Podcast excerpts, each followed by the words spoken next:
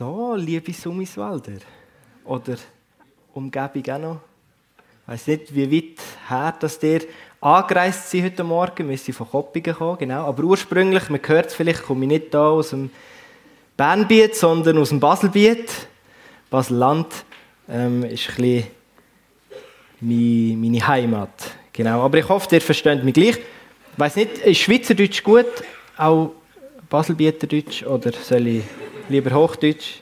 Berndeutsch kann ich leider noch nicht. Ja, ich freue mich, dass ich da sein bei euch und ich weiß nicht, vielleicht kennt der eine oder andere für euch, von euch noch den Heiri Eberhard. Der ist bei uns, ähm, jemand nickt, der ist äh, bei uns in der Feg Utzisdorf ist er ähm, Missionar gewesen, also beziehungsweise nicht bei uns in der Gemeinde Missionar gewesen, sondern Missionar gewesen von uns, wo zu Brasilien war. Lange Zeit. Und er hat da so ein Büchlein geschrieben. Er war eben nicht nur Missionar gewesen, sondern auch Käser. Und ähm, hat da ein Büchlein geschrieben, Emmentaler Höhlengereif, wo er ein bisschen berichtet von seiner Arbeit dort in Brasilien. Und dann schreibt er da Folgendes. Ein Pastor verwechselte in seiner Predigt über Zachäus auf dem Baum dessen Namen. Er sprach von Nikodemus, der Jesus sehen wollte, aber nicht konnte, weil er so klein war. Schon damals, äh, schon bald flüsterte ihm ein Ältester der Gemeinde, der den Fehler bemerkte, zu, der Mann auf dem Baum ist Zachäus und nicht Nikodemus. Der Prediger ignorierte den Hinweis. Er sprach weiter von Nikodemus. Auch die zweite Reklamation hatte keinen Erfolg. Als zum dritten Mal mit klar hörbarer Stimme die erneute Zurechtweisung kam, meinte der Pastor, ohne dabei seine Ausführungen zu unterbrechen, Nikodemus, komm sofort von dem Baum herunter, der gehört dem Zachäus.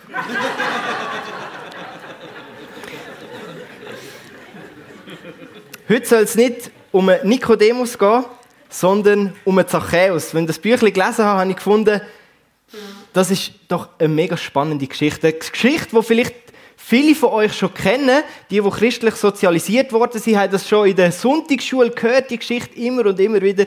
Der Zachäus, klar, der, der da auf dem Baum oben hockt und Jesus gesehen wird. Der Zachäus, der Zöllner war in Jericho. Und für diese Geschichte reisen wir 2000 Jahre zurück auf Israel, genauer gesagt eben nach Jericho. Jericho, das ist eine unglaublich interessante Stadt, vor allem für die, die geschichtsorientiert sind, die, die ähm, archäologisch interessiert sind. Jericho, sagt man, sei die älteste Stadt der Welt. Über 8000 Jahre, kommt natürlich darauf an, wie alt das die Welt ist, gell? über 8000 Jahre soll, die Welt, äh, soll Jericho sein. Und in dieser Zeit, in diesen Tausenden von Jahren Stadtgeschichte, hat natürlich die Ortschaft auch immer wieder ähm, ihren Standort ein bisschen geändert. Also es ist ein Umkreis von mehreren Städten. Jetzt das alte Jericho, beziehungsweise das neue Jericho, ist nicht mehr dort, wo das Jericho war, zu der Zeit, wo Jesus gelebt hat und auch nicht zu der Zeit, ähm, wo ähm, Josua zum Beispiel das Land auch eingenommen hat. Aber Jericho liegt etwa 35 Kilometer von Jerusalem weg, ein bisschen nordöstlich, und 15 Kilometer nordwestlich vom Toten Meer in der Jordanebene. Dort liegt das Jericho. Josua, lesen wir im Josua 6, ist über den Jordan gegangen mit dem Volk Israel und hat Jericho als erste Stadt vom verheißenen Land eingenommen. Auf wundersame Weise hat Gott dort die ganze Stadt in die Hand von denen, vom Volk Israel gegeben. Und dann ist die Stadt komplett zerstört gewesen. In 1. Könige 16 lesen wir nachher, dass der Hiel zur Zeit vom, vom Ahab, das ist etwa so 874 bis 852 vor Christus gesehen, die Stadt wieder hat aufgebaut und das hat ihn seine beiden Söhne gekostet. Weil die Stadt ist dann, wo das Volk Israel das Land eingenommen hat, verflucht worden und in diesem Fluch hat es geheißen, dass der, der die Stadt wieder aufbaut, wird seine Söhne verlieren. Und so ist es auch eingetroffen. In Jericho hat es dann zur Zeit von Elisa eine Prophetenschule gegeben und dann ist dort auch schlussendlich kurz vor Jericho der letzte jüdische König vor der babylonischen Gefangenschaft ähm, gefangen genommen worden. Er wollte flüchten von Jerusalem auf Jericho, aber die Babylonier haben ihn eingeholt. Das war der Zedekia. Und er ist dort gefangen genommen worden. Und dann ist jahrelang ist Jericho eigentlich nicht gross erwähnt. Es ist eher ein bisschen brach gelegen, alles dort. Oder nur eine kleine Stadt gesehen, nicht von grossem Interesse, bis dann zum Herodes dem Großen. Der Herodes der Große, der hat eigentlich Jericho wieder so richtig aufblühen. Er hat nämlich dort sein Winterquartier, einen Doppelpalast gebaut mit Verbindungsbrücke und hat das Ganze zu einem Villenquartier eigentlich ausgebaut. Und so ist Jericho wieder eine blühende Stadt geworden. Er hat dort einen riesen Pool, eine Rennbahn, Amphitheater, alles Mögliche hat er dort aufgebaut. Jericho ist aber nicht nur die älteste Stadt, sondern auch mit 259 Meter unter dem Meeresspiegel die tiefst gelegene Stadt der Welt. Und dort gibt es eine Quelle, die tut mit 4500 Liter Wasser pro Sekunde an die Oberfläche fördern. Und darum ist Jericho eine blühende Stadt. Sie ist schon früh erwähnt als die Palmenstadt. Dort wachsen Pflanzen, dort wächst unglaubliche Vielfalt an wunderschönen Blumen, an Gewürz, Dattelpalmen, Bananen, Gewürzblüten, alles Mögliche. Wunderbare Stadt ist das damals. Zu der Zeit von Jesus vor allem auch. Dort schreibt der Geschichtsschreiber Josephus, schreibt über die Stadt, man würde nicht fehlgehen, wenn man diesen Ort, an dem die seltensten und schönsten Pflanzen so reich wachsen, als göttlich bezeichnete. Also Jericho ist so eine richtige Traumstadt Ich weiß nicht, ob sie wie Sumiswald war, aber sie ist auf jeden Fall wunderschön. Dort hat alles blüht. Und es ist eine Stadt wo ein Haufen Handel getrieben worden ist. Jericho ist optimal gelegen für den Verkehr von Ost nach West und von Süd nach Nord und umgekehrt. Und darum ist dort ein reger äh, Handelsbetrieb gewesen, auch in dieser Stadt. Und zudem haben die, die auf auf Jerusalem pilgern, haben meistens in Jericho nochmal einen Zwischenstopp eingeleitet, bevor sie nachher in den Tempel auf Jerusalem gegangen sind, um dort die große jüdische Fest zu feiern. Also in Jericho ist einiges los gewesen. wirtschaftlich, politisch, äh, Hotspot und deshalb auch lukrativ für Zöllner. Weil ist klar, dort wo Haufen gehandelt wird, dort wo ein Haufen Leute sind, dort gibt es äh, einen Haufen Leute, die Steuern können zahlen können, wo du kannst Zöll erheben Und da lesen wir von dem Zöllner Zachäus. Der war eben dort, gewesen, in dem Jericho, hat dort geschafft, als Zöllner. Und ihr könnt, wenn ihr die Bibel dabei habt, mit aufschlagen, Lukas 19, die Verse 1 bis 10. Lukas 19, die Verse 1 bis 10. Und er, damit ist Jesus gemeint, kam nach Jericho hinein und zog hindurch. Und siehe, da war ein Mann genannt Zachäus, ein Oberzöllner, und dieser war reich. Und er wollte gern Jesus sehen, wer er sei, und konnte es nicht wegen der Volksmenge, denn er war von kleiner Gestalt. Da lief er voraus und stieg auf einen Maulbeerbaum um ihn zu sehen, denn dort sollte er vorbeikommen. Und als Jesus an den Ort kam, blickte er auf und sah ihn und sprach zu ihm, Zachäus, steig schnell herab, denn heute muss ich in deinem Haus einkehren. Und er stieg schnell herab und nahm ihn auf mit Freuden. Als sie es aber sahen, murrten sie alle und sprachen, er ist bei einem sündigen Mann eingekehrt, um Herberge zu nehmen. Zachäus aber trat hin und sprach zu dem Herrn, siehe Herr, die Hälfte meiner Güter gebe ich den Armen, und wenn ich jemand betrogen habe, so gebe ich es vielfältig zurück.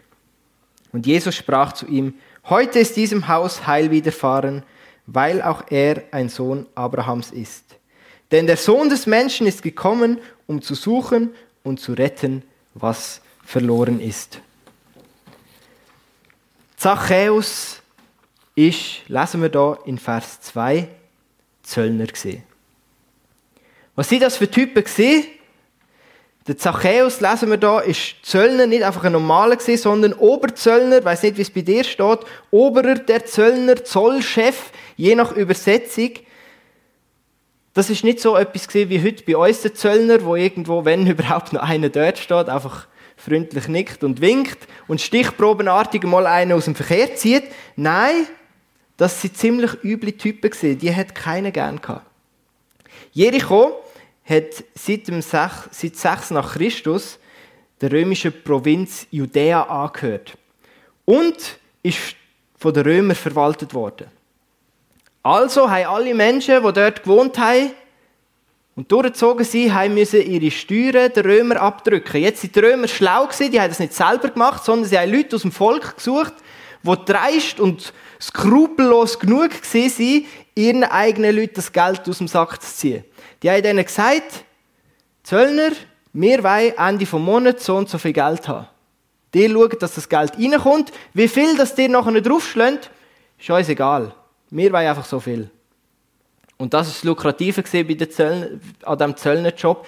Die haben nachher einfach x-beliebig noch etwas drauflegen um diesen Leuten das Geld aus der Tasche zu ziehen. Weiß nicht, ich habe mal googelt, da in Sumiswald haben die Bauern 1881 von der Käserei Genossenschaft 18 Rappen pro Liter Milch bekommen. Ich weiß nicht, wie es heute ist. Wo ist der Milchpreis heute? Haben wir Bauern da? 70 Rappen.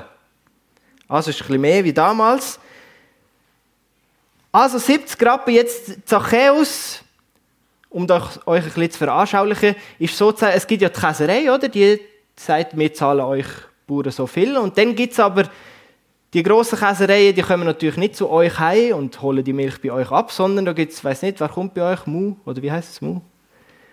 Tanklastwagen kommt die Milch holen und die wollen ja auch noch etwas daran verdienen, oder? Das heißt, die Käserei sagt, wir zahlen so viel und dann kommt Mu und sagt, ja, aber wenn wir die Milch holen, wollen wir auch noch etwas davon. In dem Fall müssen wir noch etwas abziehen und schlussendlich sagt die Käserei, bekommst du 1 Franken, 30 Rappen nimmt Mu und dann hast du noch am Schluss 70 Rappen für die Milch. Und Zachäus war so einer, der kannst du sagen, das war sozusagen der äh, Manager von Mu und der hat gesagt, ich kassiere einfach noch so und so viel ab. Und wenn das ja in einem gesunden Rahmen bleibt, ist klar, die müssen auch überleben, auch die Zöllner müssen überleben, dann ist das ja auch kein Problem. Nur die Zöllner, die haben nicht genug bekommen meistens. Und die haben aufgeschlagen und aufgeschlagen, so dass es völlig überrissen war. Und deshalb sind sie verhasst gewesen. Übelst verhasst bei den Leuten. Aus drei Gründen. Erstens, weil sie als Kollaborateure gegolten haben, weil sie ja die Römer unterstützt haben. Die Besatzungsmacht, die fremde Besatzungsmacht, für die haben sie Geld eingesammelt. Und zweitens sind sie vor allem bei den religiösen Juden verhasst gesehen, weil sie als Zöllner immer wieder mal in gewisse Haushaltungen rein sind und geschaut haben, was ist da oben, Gepäck durchwühlt haben von Heiden und sich da damit unrein gemacht haben. Und deshalb sind sie bei den, vor allem bei den religiösen Gründen, äh, äh, Juden aus diesem Grund, aus Grund verhasst gesehen, weil sie unrein sind, unreiner als andere. Und dann eben, wie sie die Leute einfach ausgequetscht haben. Wie sie einfach mehr verlangt haben, wie sie eigentlich gebraucht haben. Und darum sind die Zöllner oft ziemlich reich gewesen. Zachäus ist einer von diesen Chefen Ich weiß nicht, ob er die ganze Provinz Judäa vielleicht sogar unter sich hat und einfach in Jericho gewohnt hat. Oder ob einfach Jericho seine Stadt war, wo er nachher seine Unterzöllner hat, die geschaut haben, dass das Geld reinkommt.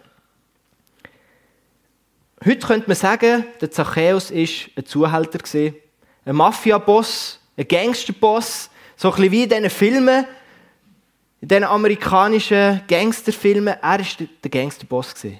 Und hat einfach die Leute unterdrückt, hat den Leuten das Geld aus dem Sack gezogen. Und dementsprechend ist der Zachäus reich gewesen. Der Lukas erwähnt das hier extra noch. Eigentlich könnte man davon ausgehen, wenn er Zöllner war, ist er sowieso reich gewesen. Aber er erwähnt es hier extra noch. Dieser war reich. Der hat also offensichtlich alles richtig gemacht. Der hat sein Geschäft im Griff gehabt. Der hat geschaut, dass er sicher nicht zu kurz kommt. Er war vermutlich Millionär gewesen, mehrfacher Millionär und hat sich jeden Wunsch mit seinem Geld erfüllen. Fast jeden Wunsch. Vorher haben wir es gehabt, von den Wünschen, oder was würdest Jesus gerne sagen? Er hat den Wunsch gehabt, Jesus zu sehen. Vers 3, und er wollte gern Jesus sehen. Das ist sein Wunsch Der Zachäus wollte Jesus sehen. Ich habe mich gefragt, warum? Warum will so ein Mann Jesus sehen? Leider schreibt uns der Lukas nicht, warum. Leider schreibt es nicht.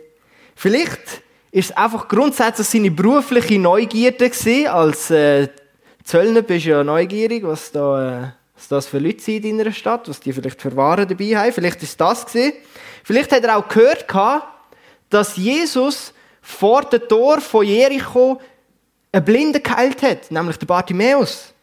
Vielleicht hat er das gehört Vielleicht hat er auch gehört von seinen Zöllner Kollegen, dass Jesus im Vergleich zu den anderen Leuten Zöllner nicht hasst, sondern im Gegenteil, Zöllner liebt und mit ihnen Gemeinschaft möchte haben. Das, was sonst keiner will, möchte Jesus. Vielleicht ist es ihm auch so gegangen, dass er gemerkt hat, hey, ich habe zwar Geld in Fülle, ich habe Haufen Millionen Geld, aber trotzdem bin ich nicht glücklich. Mir fehlt noch etwas. Und vielleicht hat er sich erhofft, dass der Jesus ihm das könnte geben, was er so sehr sucht und bis jetzt noch nicht gefunden hat. Aber es hat ein Problem gegeben. Er war klein. der Zachäus war klein und das an sich ist ja nicht das Problem. Aber weil Jericho gehört hat, Jesus kommt, ist alles, was Beika hat, gerannt. Die haben da Jesus auch gesehen. Der, der Zachäus ist nicht der Einzige, wo Jesus hat gesehen, sondern da ist die ganze Stadt fast zusammengelaufen. Eine riesige Menschenmenge, ein dichtes Gedränge. Alle wollten Jesus sehen. Aber so sehr der Zachäus auch seinen Hals gestreckt hat und auf seine Zehenspitze gestanden ist, der hat Jesus nicht gesehen. Weil er eben klein war. Und da zeigt sich wieder, wie verhasst die Zöllner gesehen sind. Wenn doch der Zachäus so ein kleiner Mann war, wieso haben sie ihn denn nicht durchgelassen? Sie hätten ja gleich noch Jesus gesehen. Wenn der Kopf kleiner wie alle ist, dann hätten sie ja locker noch drüber schauen können. Aber wahrscheinlich haben sie gedacht, oh, jetzt drücken wir dem eins rein. Der kleine Zwerg, der kann da hinten bleiben. Der, der uns immer ausnützt, jetzt können wir es im Heim zahlen. Der will sowieso keiner sehen. Was will der überhaupt zu Jesus? So einen. Sicher nicht. Was will der bei Jesus? Der kleine Zwerg, der Gauner, der Gangsterboss. Was will der bei Jesus? Der muss doch sicher nicht Jesus sehen. Gott möge uns bewahren vor dem Denken, wo die Leute hatten. Die Leute damals von Jericho, die sind ausgestorben, aber ich glaube, das Gedankengut von denen finden wir einmal bei uns auch wieder. Was will der von Jesus? So wie der aussieht. So, was? Der ist doch Millionär, der hat ja alles. Was will jetzt der von Jesus? Der will doch sicher nicht von Jesus. Denken wir vielleicht auch. Ja, wer will heute schon etwas noch von Jesus hören? Wir sehen die Haufen andere Leute, die hier im Gottesdienst sind, die vielen Köpfe vor dir, ah, die wollen alle Jesus sehen. Die wollen alle Jesus hören. Aber vielleicht vergessen wir die kleinen Zachäus hinter uns, die auf der Suche nach Jesus sind. Die Schlimmsten in unserer Gesellschaft, die, die am meisten verhasst sind, die, die am meisten ausgrenzt sind, das ist der Zachäus gesehen. Einer, der niemand wollte. Mit dem hat niemand etwas zu tun haben. Und genau da ist auf der Suche nach Jesus. Denke ist heute vielleicht nicht anders. Vielleicht, wenn wir so ein das Gefühl haben, ja, heute will doch niemand mehr von Jesus etwas wissen, dann sind wir vielleicht mit den falschen Leuten in Kontakt. Vielleicht sollten wir die Leute suchen, die eben Kopf kleiner sind als die anderen. Die eben sonst nie ein soziales Umfeld haben, die allein sind. Und die vielleicht sogar eben auf der Suche sind, offen sind für Jesus. Vers 4. Da lief er voraus und stieg auf einen Maulbeerbaum, um ihn zu sehen, denn dort sollte er vorbeikommen. Zachäus, der lädt nicht locker. Der geht sich nicht mit dem ab, dass ihn halt niemand durchlässt und geht wieder heim. Nein, der rennt mit seinen kurzen Beinen so schnell wie er kann voraus.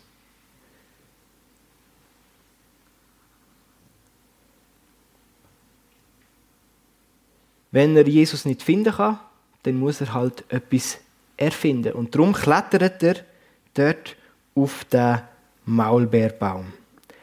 Im Baselbiet sind wir mal eingeladen bei Freunden der Gemeinde und die haben mir dann stolz ihren Mandelbeerbaum präsentiert.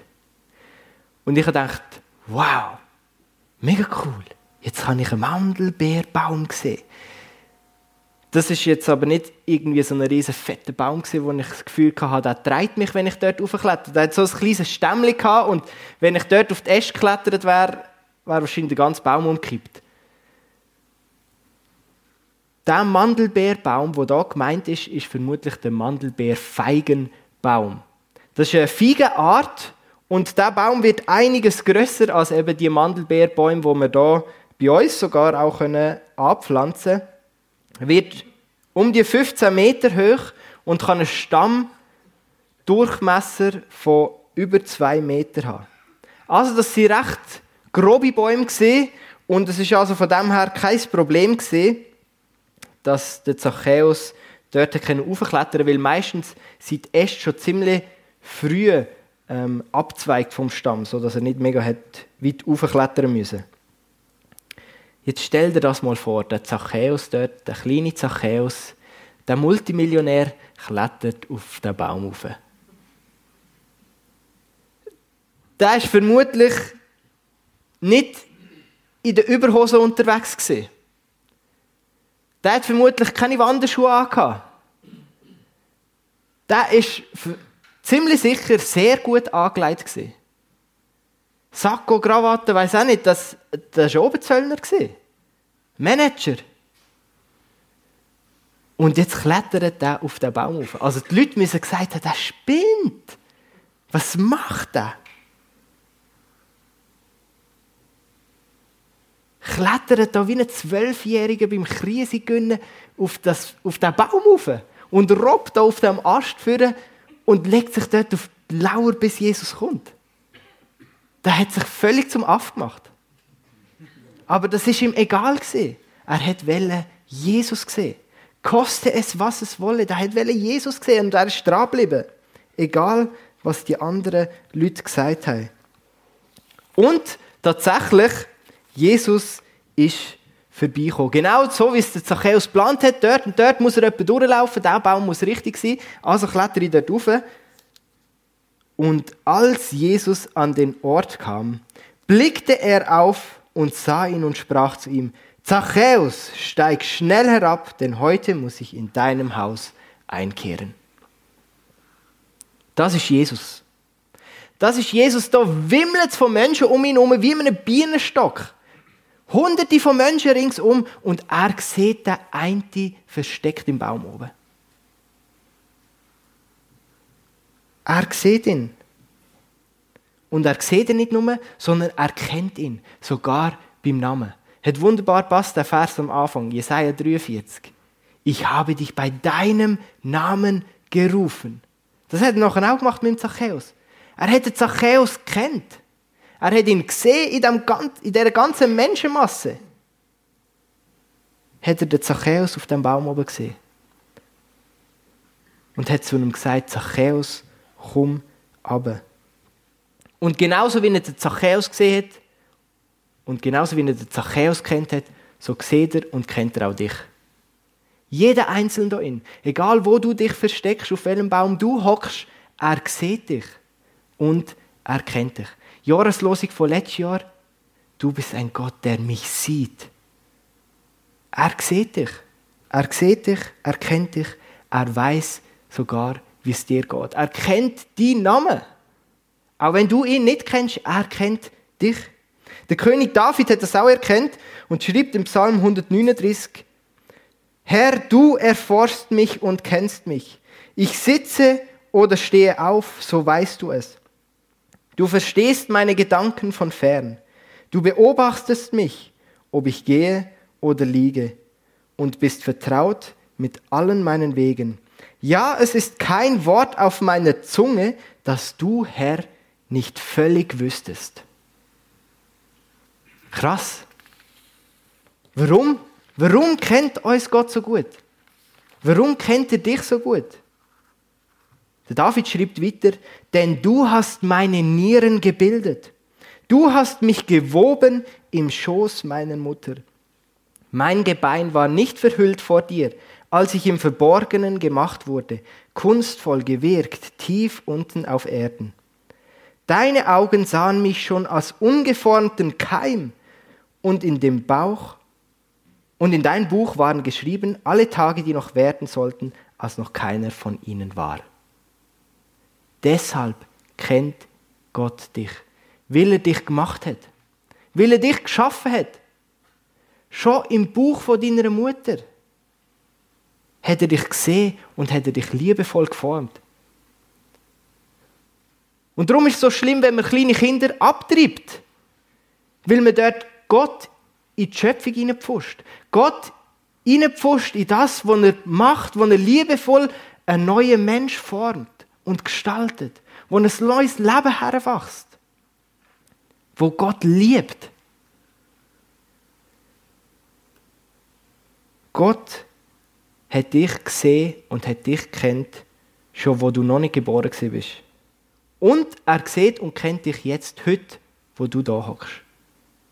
Dein ganze Leben, all das, was mir von außen jetzt da, was ich von außen nicht sehe, sieht er. Bis tiefst in dein Herz hinein. Egal wie isoliert du bist, egal wie einsam du dich vielleicht fühlst, egal wie viel Abgrenzung und Ablehnung du erlebst, vielleicht von in deiner Familie, von deinen Eltern, vielleicht von deinem Ehepartner, von sonst Leuten, Freunden, die sich abwenden von dir. Jesus sieht dich. Jesus kennt dich.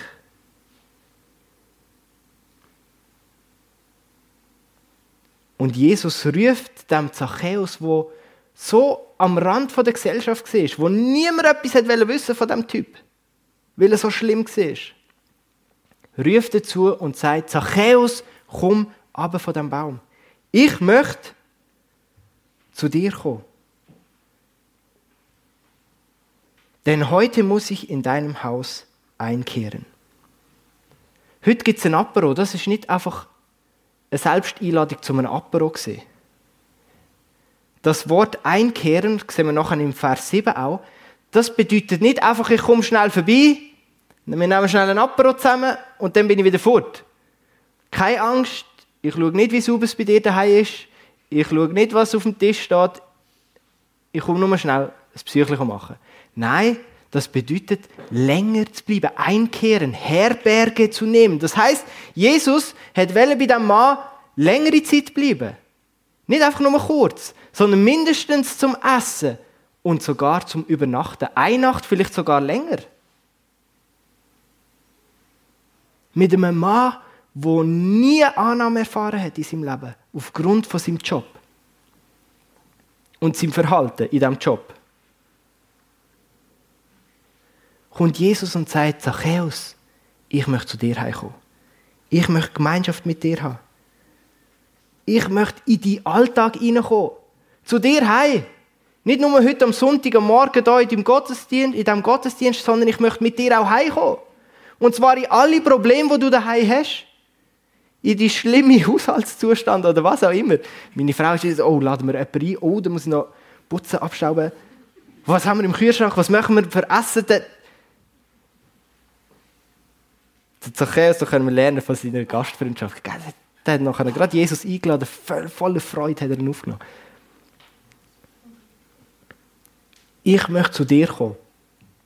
Ich möchte mit dir durchs Leben gehen. In deinen Alltag hinein möchte ich kommen, sagt Jesus. Auch dir heute Morgen. Zu dir, in deinen Alltag. Und nicht einfach nur kurz, sondern um zu bleiben. Um zu bleiben für immer. Und das Krasse ist, das hat mich wieder mega überwältigt, wenn ich das gesehen habe, ohne Bedingungen. Jesus stellt da keine Bedingung. Er sagt nicht, Zachäus, lass jetzt, müssen wir mal schnell zusammenhocken. Du gehst zuerst allen Entschuldigung sagen. Du zahlst das Geld zuerst einmal zurück. Dann legst du dich wieder anständig an. Dann du äh, sonst noch irgendwelche Sachen regeln, verkauf dein Haus oder was auch immer. Und dann hocken wir nochmal zusammen und wir schauen, ob ich wirklich dann noch dein Freund werden kann. Oder ob du immer noch so schlimm bist. Nein. Bedingungslose Annahme. Bedingungslos. Zachäus, ich möchte heute zu dir heimkommen.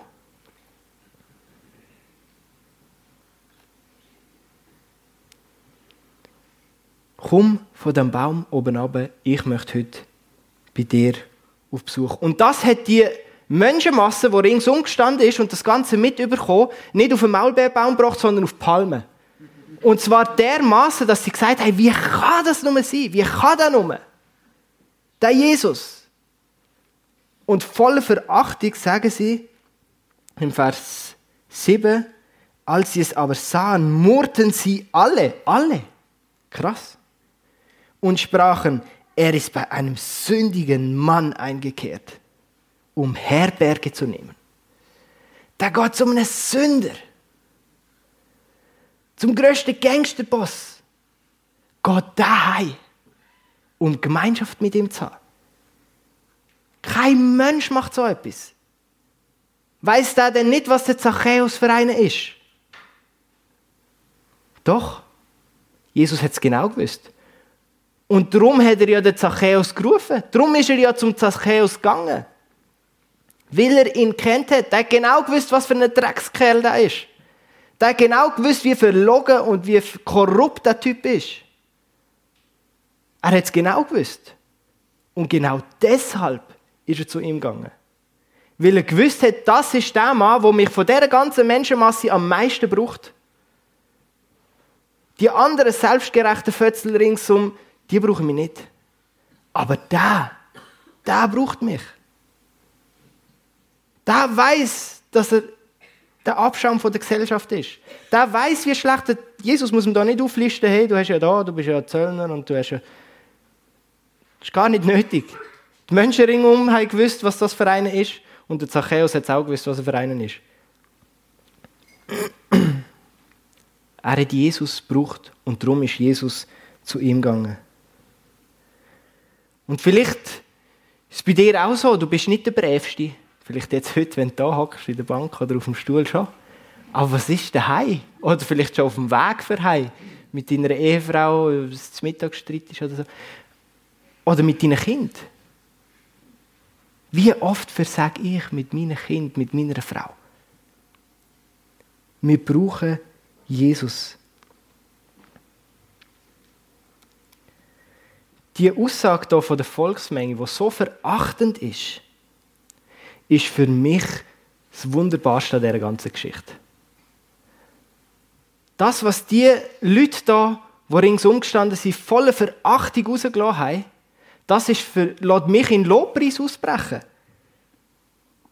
Er ist bei einem sündigen Mann eingekehrt. Halleluja, ist er bei einem sündigen Mann eingekehrt. Zum Glück. Zum Glück nicht bei denen Selbstgerechten, bei denen, wo, wo irgendwo nach außen so gut gelebt haben, sondern bei einem Sünder. Weil ich bin auch einer. Und du bist auch einer. Und wenn das, wenn Jesus nicht so Sünder gekommen wäre, dann gäbe es für dich und für mich, für alle keine Hoffnung. Jesus ist extra für uns gekommen, für unsere Sünden. Darum ist er auch nicht in einem Palast geboren, sondern im grössten Drecksloch in einem Stall um die Dreck in deinem Leben wegzunehmen. Vers 10 sagt er das am Schluss. Denn der Sohn des Menschen ist gekommen, um zu suchen und zu retten, was verloren ist. Die, die das Gefühl haben, sie sind nicht verloren, die brauchen Jesus nicht. Sondern die, die wissen, hey, ich brauche Jesus, ich bin verloren. Ich schaff's nicht. Ich werde nie gerettet. Ich bin so ein Sünder, versage immer wieder. Ich brauche Jesus und genau für diese Leute ist Jesus gekommen. Und das ist das Schöne. Und zwar bedingungslos. Nochmal bedingungslos. Zachäus, steig schnell herab, denn heute muss ich in deinem Haus einkehren. Wisst ihr, was das Wort Zachäus bedeutet? Das ist auch so etwas Schönes. Zachäus, mit dem Namen tut er nicht nur den Zachäus als Person, als wo der Name hat, ansprechen, sondern er spricht ihm auch etwas zu. Zachäus bedeutet rein. Zachäus bedeutet rein. Jetzt stell dir mal vor, einer, der so unrein ist, von der ganzen Gesellschaft als unrein bezeichnet, kommt Jesus und sagt, rein, komm ab. Und nicht nur rein, sondern auch gerecht. Gerecht. Der, der der größte, der ungerechteste Typ war, der die Leute abzockt hat, kommt Jesus und sagt, gerecht. Du bist gerecht. Nicht von dir aus, sondern weil ich sage weil ich dir meine Gerechtigkeit gebe, weil ich dir meine Reinheit gebe. Durch das Blut von Jesus werden wir rein. 1. Johannes 1, Vers 7, das Blut Jesu Christi reinigt uns von aller Sünde. Und das ist das, was Jesus gemacht hat bei dem Zachäus. Er hat ihn rein gemacht. Er hat ihm all seine Sünden vergeben. Alles weggenommen. Und nicht nur das, nicht nur die Sünden vergeben, sondern auch gerecht gesprochen. Auch die Gerechtigkeit, die das Gesetz eigentlich verlangt hat von ihm, hat Jesus, wo absolut gerecht gelebt hat, wo das Gesetz 100% und immer voll und ganz erfüllt hat, die Gerechtigkeit hat er dem Zachäus gegeben.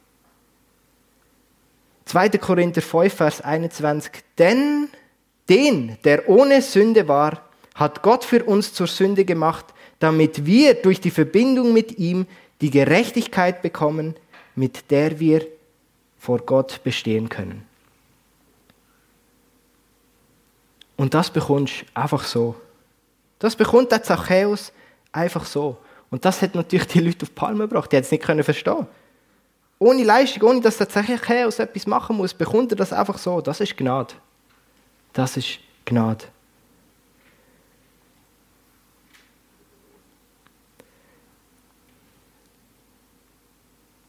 Nicht bring erstmal dein Leben in Ordnung, mach erstmal das und das und dann reden wir. Nein, bedingungslos und liebevoll nimmt Jesus den Zöllner an und nimmt er auch dich an.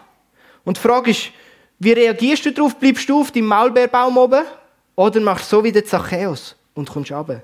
Der Zachäus heißt so in Vers 6 und er stieg schnell herab und nahm ihn auf mit Freuden. Schnell ab dem Baum abgekommen. Vielleicht hat er sich noch das Jackett verrissen oder die Hose oder was auch immer. Der ist schnell, so schnell wie es gegangen ist, ist er von dem Baum oben abgekommen.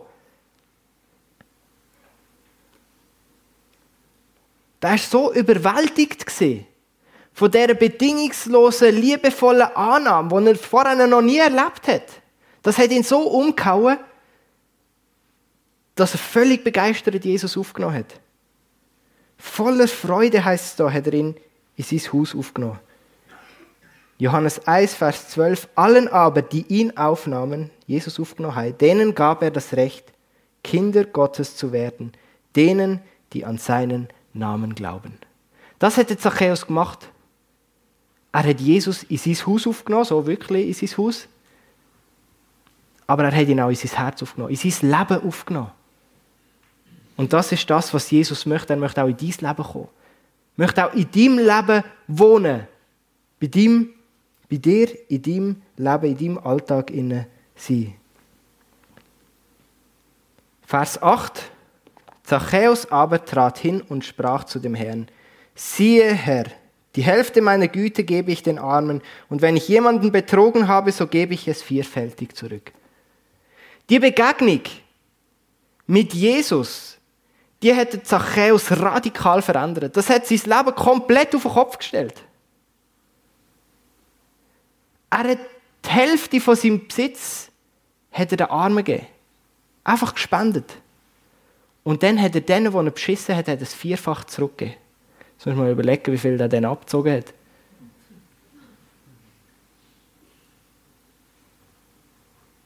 Da hat ihnen alles wieder, noch mehr, wie sie eigentlich abgezogen hat, hat er alles zurückgegeben.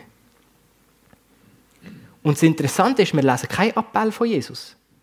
Wir lesen nicht, dass Jesus ihm gesagt hat, so Zachäus, jetzt, wenn du mir aber nachfolgst, jetzt musst du auch das und das und das und das und das machen. Nicht. Der Zachäus hat von sich aus die Liebe und die Annahme, die er erfahren hat, hat er weitergeben. Er wollte sagen, hey, die Armen brauchen das Geld. Und denen, die ich beschissen habe, muss ich es wieder zurückgeben. Ich will das in die Ordnung machen. Da hat eine richtige Bekehrung erlebt. Das ist Buß, das ist Umkehr. Komplett das Leben ändern. In eine andere Richtung gehen. Er hat gemerkt, jetzt, wenn ich Jesus in meinem Leben habe, kann ich nicht so weiterleben wie vorher. Sein Job, das lesen wir nicht. Sein Job hat er vermutlich behalten als Oberzöllner.